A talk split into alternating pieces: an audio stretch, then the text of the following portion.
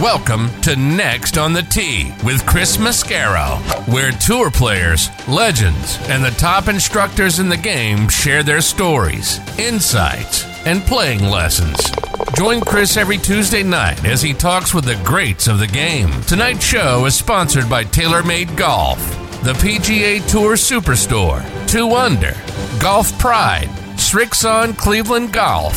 Your best performance starts with the right golf ball. Sun Mountain Golf Bags. Finn Scooters, making the game more fun. Edel Golf. Hit it, flip it, dial it in. And the Macklemore Club experience, live above the clouds. Now, here's your host, Chris Mascaro.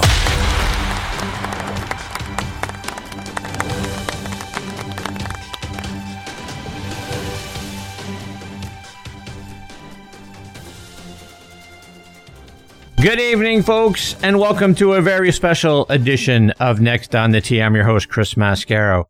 And tonight I have the unbelievable pleasure of having Mr. Gary Player join me for a 10th time in the ninth year in a row, the weekend prior to the Masters. This is a conversation I look forward to every year, and I'm very grateful to Mr. Player for joining me again this year. I want to give you just a few things that you may or may not be aware of about his career.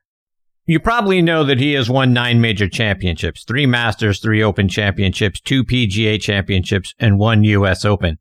He was the third player to win the modern day career Grand Slam at the age of 29.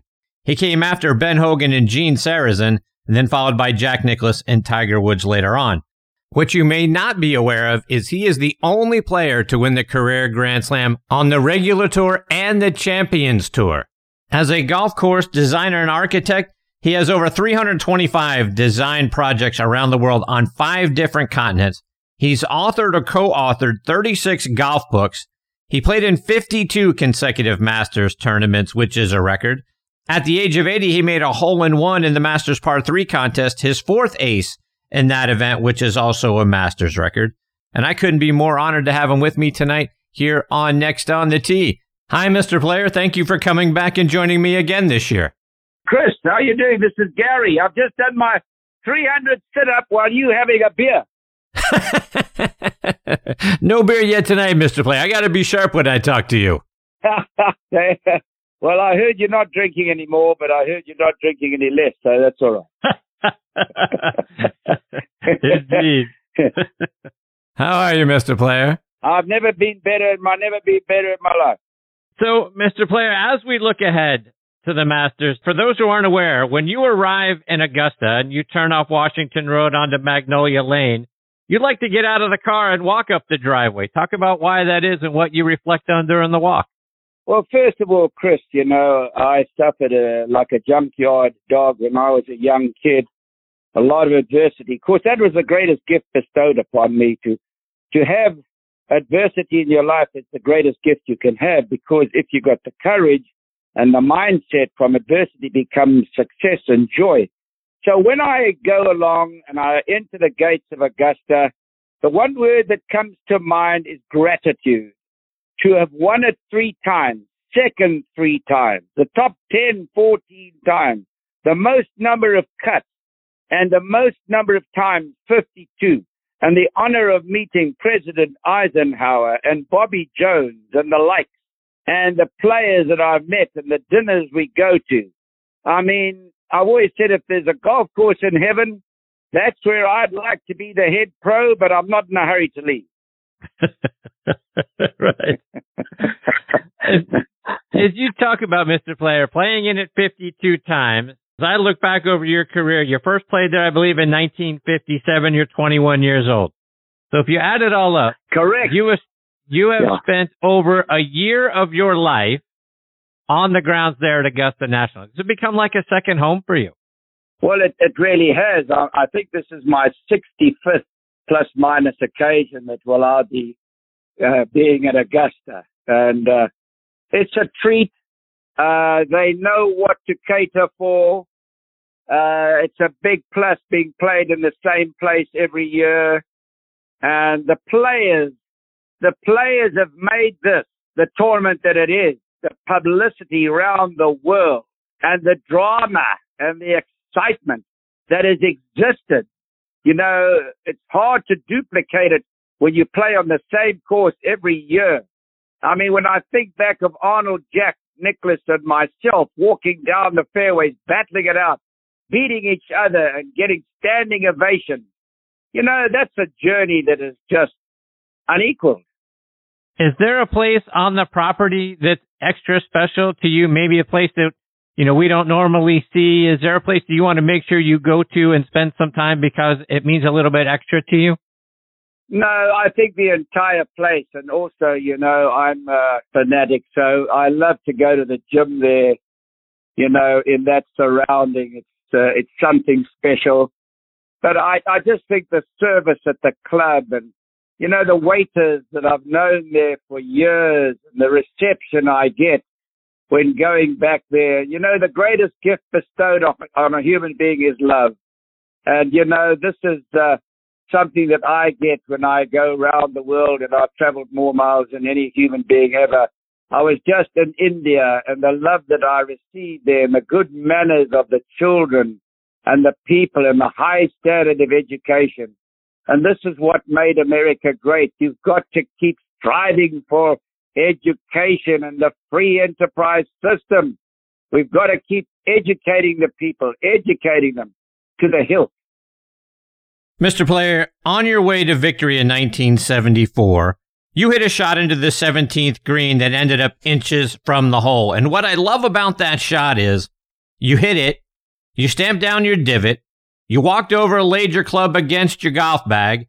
Then the ball landed on the green as if you knew from the moment that you struck it, it was going to be a great shot. What do you remember about that sequence of events?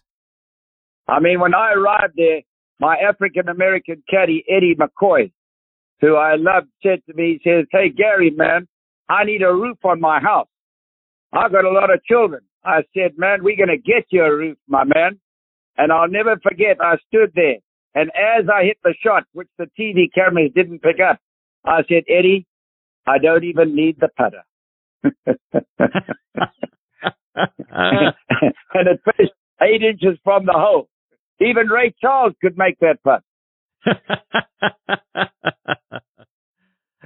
Mr. Play, and that, and that birdie gave gave you two stroke lead going into 18 over your playing partners who were Dave Stockton and Tom Weiskopf.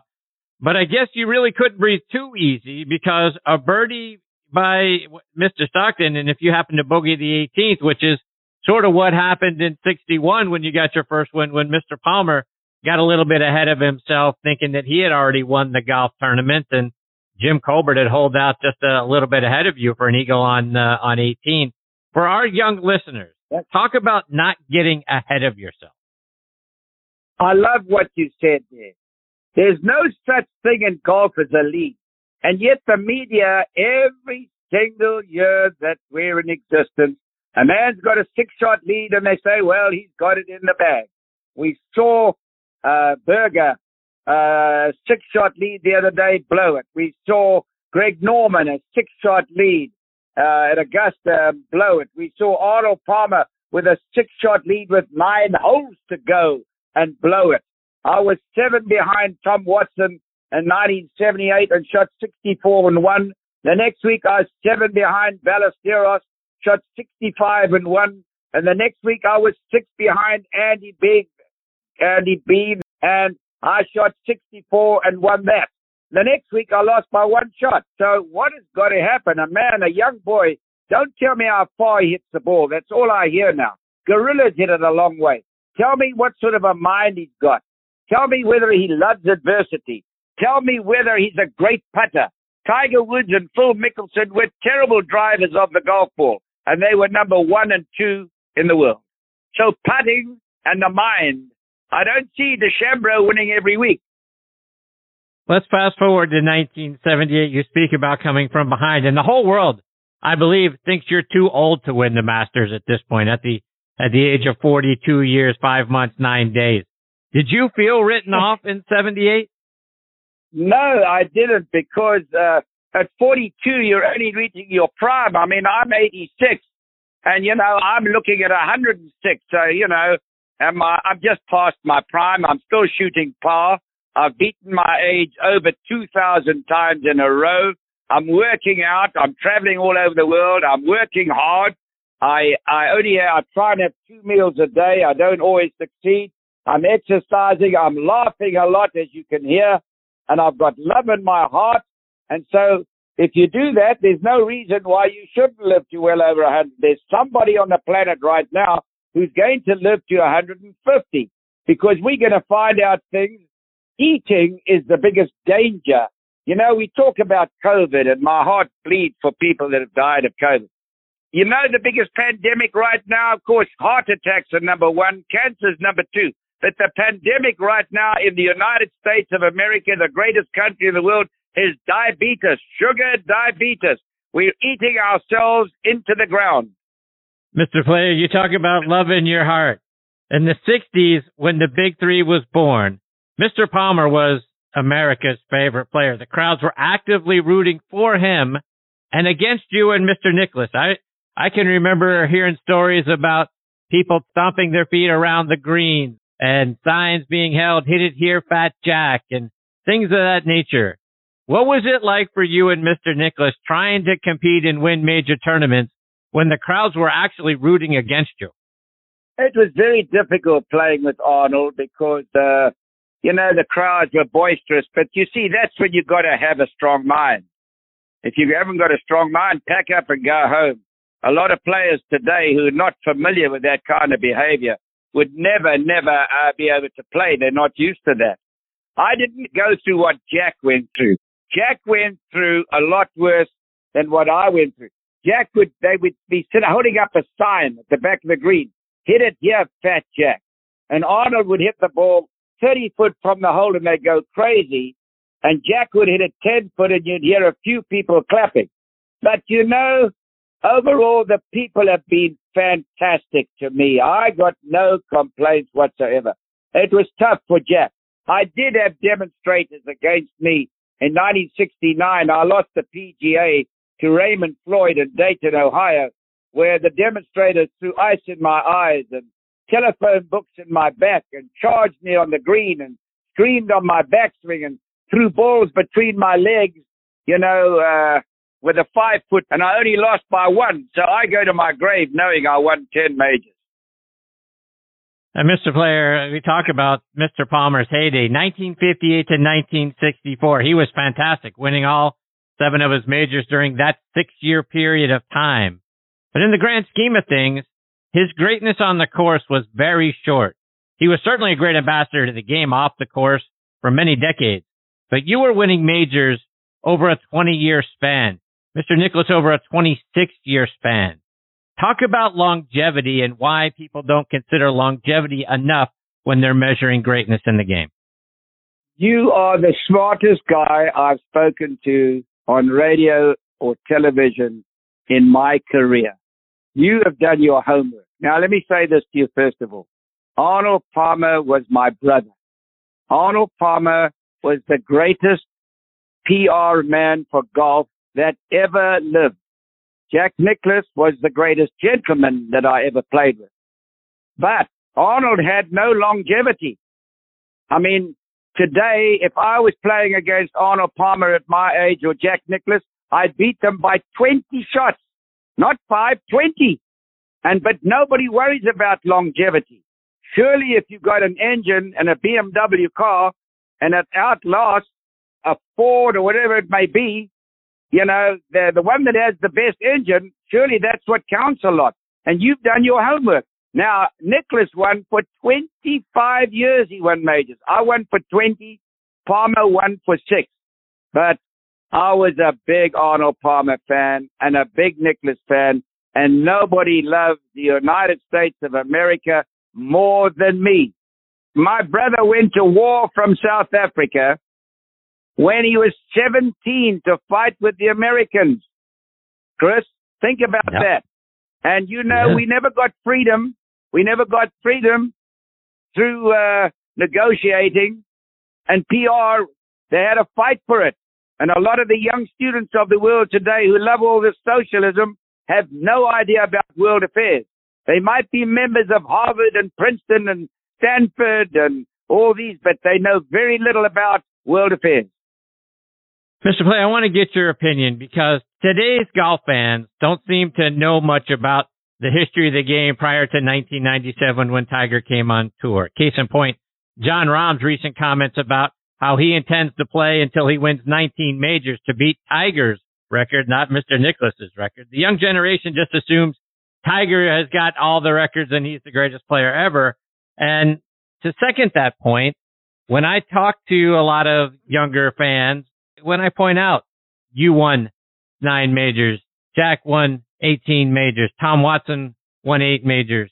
They said, well, that was easy for those guys back then because there were only about 10 or 15 good players. Nowadays, a hundred guys could go out there and win a major. And I, and I just don't buy that. I don't buy that the top 100 players of your generation were worse than the top 100 now. Now I get there's a lot, maybe the funnel's bigger.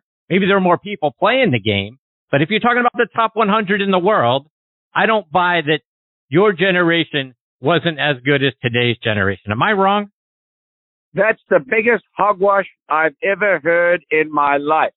Now, let me tell you something. One player said that to me a while ago, and I came back and I did some studying. And when we played the tour, there were 55 major championship players playing. There ain't 55 playing today.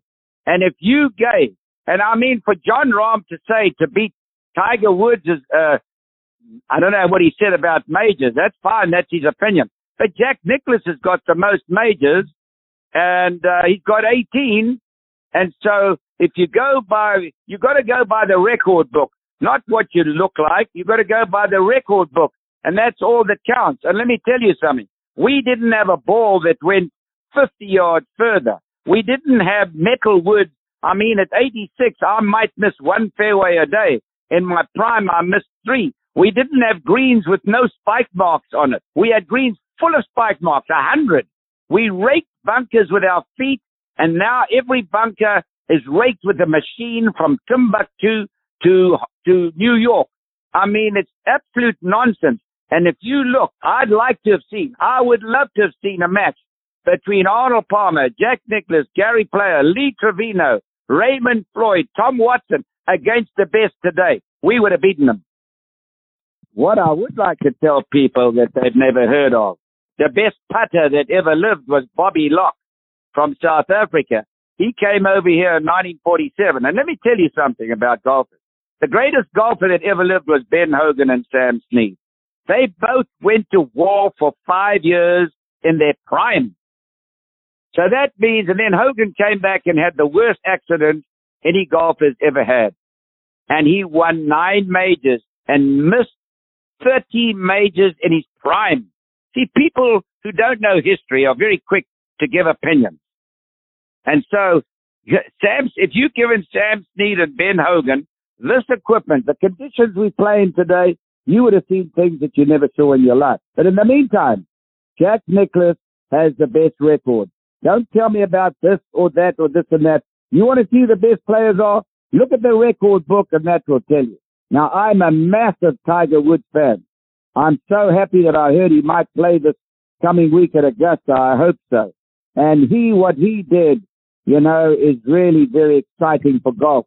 He, he brought so many people into the game. And so did so many of the African American guys like Charlie Sifford.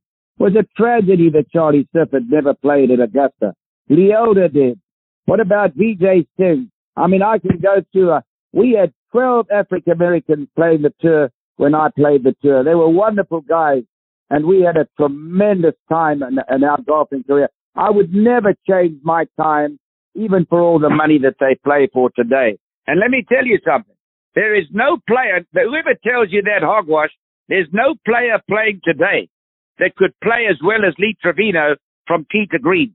I can give you that as a guarantee. I watched all the guys playing today. You tell me who's the best player in the world today? One week it's this guy, then it's that guy, then it's this guy. And I'll tell you what, the teaching, the teaching today is the worst it's ever been in history. If you look carefully, how many guys won major championships? Ten. Ten. Can't play anymore. Cannot play. That never happened in our time. Anybody who won a major kept playing forever. teaching for the club members and the teaching for amateurs is fantastic. But all these pros that go to all these teachers, they've ruined their whole careers. They'll never play again. They were winning major championships and changed their swings. And Tiger Woods was the biggest culprit. He won the US Open by 15 shots. Unheard of. Then he goes and has lessons from two different pros. He never won a major for 11 years. If he, listened to what I'm telling you now. If he never went and had lessons, he would have won 20 majors. I guarantee you. Mr. Player, I, I want to get back to your thought on Bobby Locke because to me, he is one of the greatest players that few people A ever heard of or talk about because he was so good that the PGA didn't want him here in this country. Do you mind telling our listeners about how great Bobby Locke was? Well, he came over here and he won seven out of the first 11 tournaments and they barred him and then at night when he put his clubs at the clubhouse, they went and took his grip off his putter. They put the flags on the right hand side of the green, anything to try and beat him, and he kept winning. And uh he was he nobody you know, I I look at them, they rate all these so called experts rate golfers the best ever. I don't even see Bobby Locke in the top thirty. Bobby Locke would have eaten Byron Nelson for breakfast and they always put Byron Nelson, in the Byron Nelson won five majors, man. I mean, Bobby Locke would have eaten him. I, don't, I mean, I loved Byron Nelson. I thought he was a wonderful golfer, but he won all his tournaments during the war when Hogan and Snead and Demaret and Mangrum were all at war. I mean, I don't put him in my, my top 20 players that ever lived, but that's only my opinion. Uh, Mr. Player, I've I've heard you say many times what a great putter, maybe the greatest putter ever that Bobby Locke was, but his putting stroke was pretty unique. He would line the ball up on the toe of the putter, then cut across it, and somehow the ball always found its way into the bottom of the cup. Were you able to glean anything from watching him and what a great putter he was, or was it just marveling at what he was able to do? Well, first of all, you've got to understand he putted on crap. He putted on crap greens. Excuse me using that language. It's the only way I can describe it. Now they put on snooker tables. Please believe me when I tell you a snooker table. I played at Jack Nicklaus's golf course this morning, the Bears Club. I, you know, I just can't get over it. It's like putting on a snooker table. I holed putts from all over the place. Bobby Locke, you, we all in those days, because the greens were cut with a hand mower. When I played my first few tournaments in the world, they never even changed the cup. And Bobby Locke took the putter way back on the inside and then jabbed the ball. All the putters jabbed. There was never a better putter than Billy Casper. Billy Casper, Doug Ford, most people have never heard of him, won the Masters and the PGA. All of us jabbed the ball.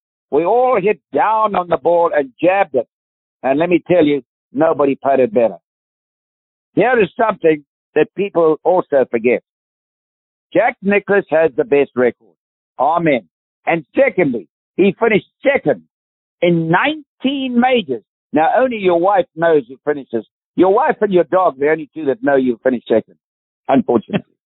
That's right. And speaking of majors, just about every golf fan knows you're one of five players to have won the career Grand Slam on the PGA Tour. You, Jack Nicklaus, Gene Sarazen, and Ben Hogan, Tiger Woods being the five.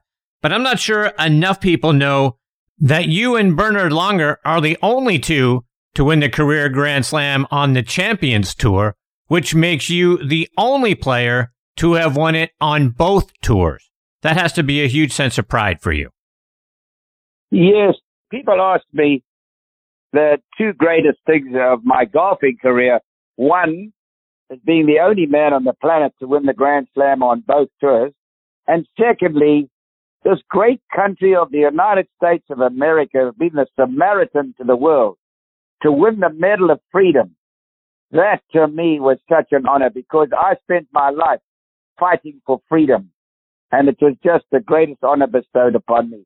So I've been very blessed in my life and I've had a journey that's been un- unbelievable, a great family and also a wife who I was with for 72 years Oh my goodness, what a woman. How lucky I was.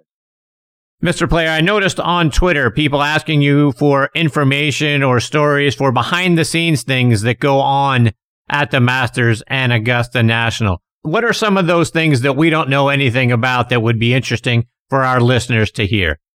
Well, there's certain things that happen behind the scenes that I enjoy being there, and there's certain things behind the scenes that I don't enjoy being there. And that's just natural about life. Nothing is perfect. There's always pros and cons on both sides, and that's understandable. But Augusta and all the tournaments, anything that might not be right, they're endeavoring to make everything better every single year. And we as professional golfers are blessed, particularly at this time, to be able to have the kind of prize money they play for. It's unbelievable. As long as we can have young men not getting a sense of entitlement because we're not entitled to a damn thing. Mr. Player, just a couple of more before I let you go. I want to get your thoughts on this year's tournament. Who do you like?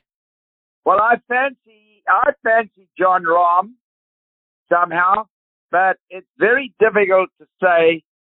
You know, I keep expecting uh, Rory McIlroy to do it, and uh, well, we'll see. I mean, uh, but I don't know. I really don't know who to pick. I really have no idea because there's nobody that stands out as number one. I mean, I just don't know who to pick. It's the first time in history that I haven't seen somebody that I can say, well, he's definitely the best in the world. First time in history. You can go back to Bobby Jones. Now, let me tell you, there's a man who played with a walking stick as a shaft and a ball that went 80 yards less and, and raked the bunkers with his feet. And they had a hand mower that cut the greens and he went by car everywhere. He might be the best player that ever lived. Who knows? Mr. Player, you've written several wonderful books. We've talked in the past how Don't Choke, I think, should be required reading for every junior player. Gary Player's Black Book is another one of my favorites. Talk about what people will learn when they go out and get those books. You know, young people are very reluctant to learn from their elders, which, uh, fortunately, I'm happy to say I was never like that. I was always seeking, seeking advice, seeking education, seeking improvement in every possible degree, whether it was my body, whether it was my mind, whether it was eating, whether it was studying, whether it was, you know, meditation, whether it was improving my English. Because to me, an athlete, they should be learning to speak well because that's a great asset. And if you're going to represent companies of any kind, they want you to be able to conduct yourself and speak well. So it's a, it's a fascinating business. And remember about golf. Golf is the only sport or one of the few that is play and stay. Every other sport is play and away. You play football, which I love. At three years of playing, you're lucky if you walk away and you can walk. Most of these sports at the age of 40, they can't walk anymore. And golf, you're only reaching your prime at 40. Mr. Player, a couple of days ago, you announced that you started the Gary and Vivienne Player Foundation. Talk about what you're doing with the new foundation. Well, we've got a brand new uh, company formed organization, it's headed by my daughter and a lot of top businessmen. Because when people donate money to charities, they want to know where that money's going. And so we formulated the best accountants, the best businessmen, and my daughter. And they can at any time, you know, they can come and check what's happening to the money they donate. And it's going to the, I went to the school in Philadelphia where these children really, they're homeless. They've been homeless. And I, and also down in Florida, the city of hope where people are homeless. Do you know in the greatest country in the world, that one out of every six children are homeless. And here, what I never understood, and I never get involved in other people's politics, but how America can be giving all these other countries money, and many other countries are saying death to America, and you give them money instead of putting that money into the inner city and into education and into places in this country where they need the money. I'll, I'll always be flabbergasted with that. All, all my life, I'll never understand that. Mr. Player, first of all, thank you so much for being generous with your time today. And I've told you this before, but I know you get interviewed hundreds of times a year. But you have become the voice of my conscience. If I don't want to go to the gym, I hear your voice in my head say, get up and go to the gym. If I'm going to the freezer for some ice cream, in my head, I hear your voice say, put that down. That's sugar. That's poison. Eat the fruit instead. Telling me, get away from that. Eat the blueberries instead. So thank you so much for being the conscience that I need. What a nice compliment. And you know, I don't believe in legacies myself. The greatest leader that in my time that I can think of is Sir Winston Churchill. And yet 30% of students wouldn't realize if it wasn't for him and also Roosevelt, we wouldn't be talking on this phone today in English anyway. So, but my legacy is to try and do something for the world on looking after your body, your health, eating, exercising, having love, laughing. And I can tell you not 1% of the world do that. I'm going to repeat it. Under eating, exercise, laughing, and having love in your heart. 1% of the world do it. And another thing, we've all become so critical and judgmental. Anybody does something wrong, everybody pounds on them like they've never done anything wrong. And I said on an interview, which will be relayed and played on Monday, I said, you know, it's interesting. I see how people are so critical about everybody and everything they can think of, particularly the media today. I said, if there's anybody that's never done something wrong in their life, I'd like to invite them to have lunch with me at Augusta next week, and I'd have lunch on my own. Uh, amen to that. Mr. Player, thank you so much. Okay. You mean a great deal to me. I appreciate you. Thank you. God bless America. Bye bye. Have a great rest of your day, Mr. Player. That is the great Gary Player. And like I say, folks, this is the ninth consecutive year I've had the privilege of having him on the show, 10th time overall. And each and every time, it is a huge privilege and so much fun getting to spend time with him. We learn a little bit more. We gain more of his insights. We learn about things that happened in the past. And it's just a huge honor to be able to say that Gary Player has been a part of the show now for nine consecutive years. All right, my friends, it is time for me to put a bow on this very special edition of Next on the Tee. Join me every Tuesday night, 8 p.m. Eastern Time. You can check out what our guest schedule looks like by going online to nextonthetee.net. You can stream this show on just about every single major podcasting site. We're on Apple Podcasts, Google Podcasts, Spotify, Amazon Music, Stitcher, Podbean, Player.fm. If you have a favorite podcasting site or app, we're probably on it. Just type in Next on the Tee in the search bar. Folks, I can't thank you enough for continuing to make us a part of your golf content. Until next week, hit them straight, my friends.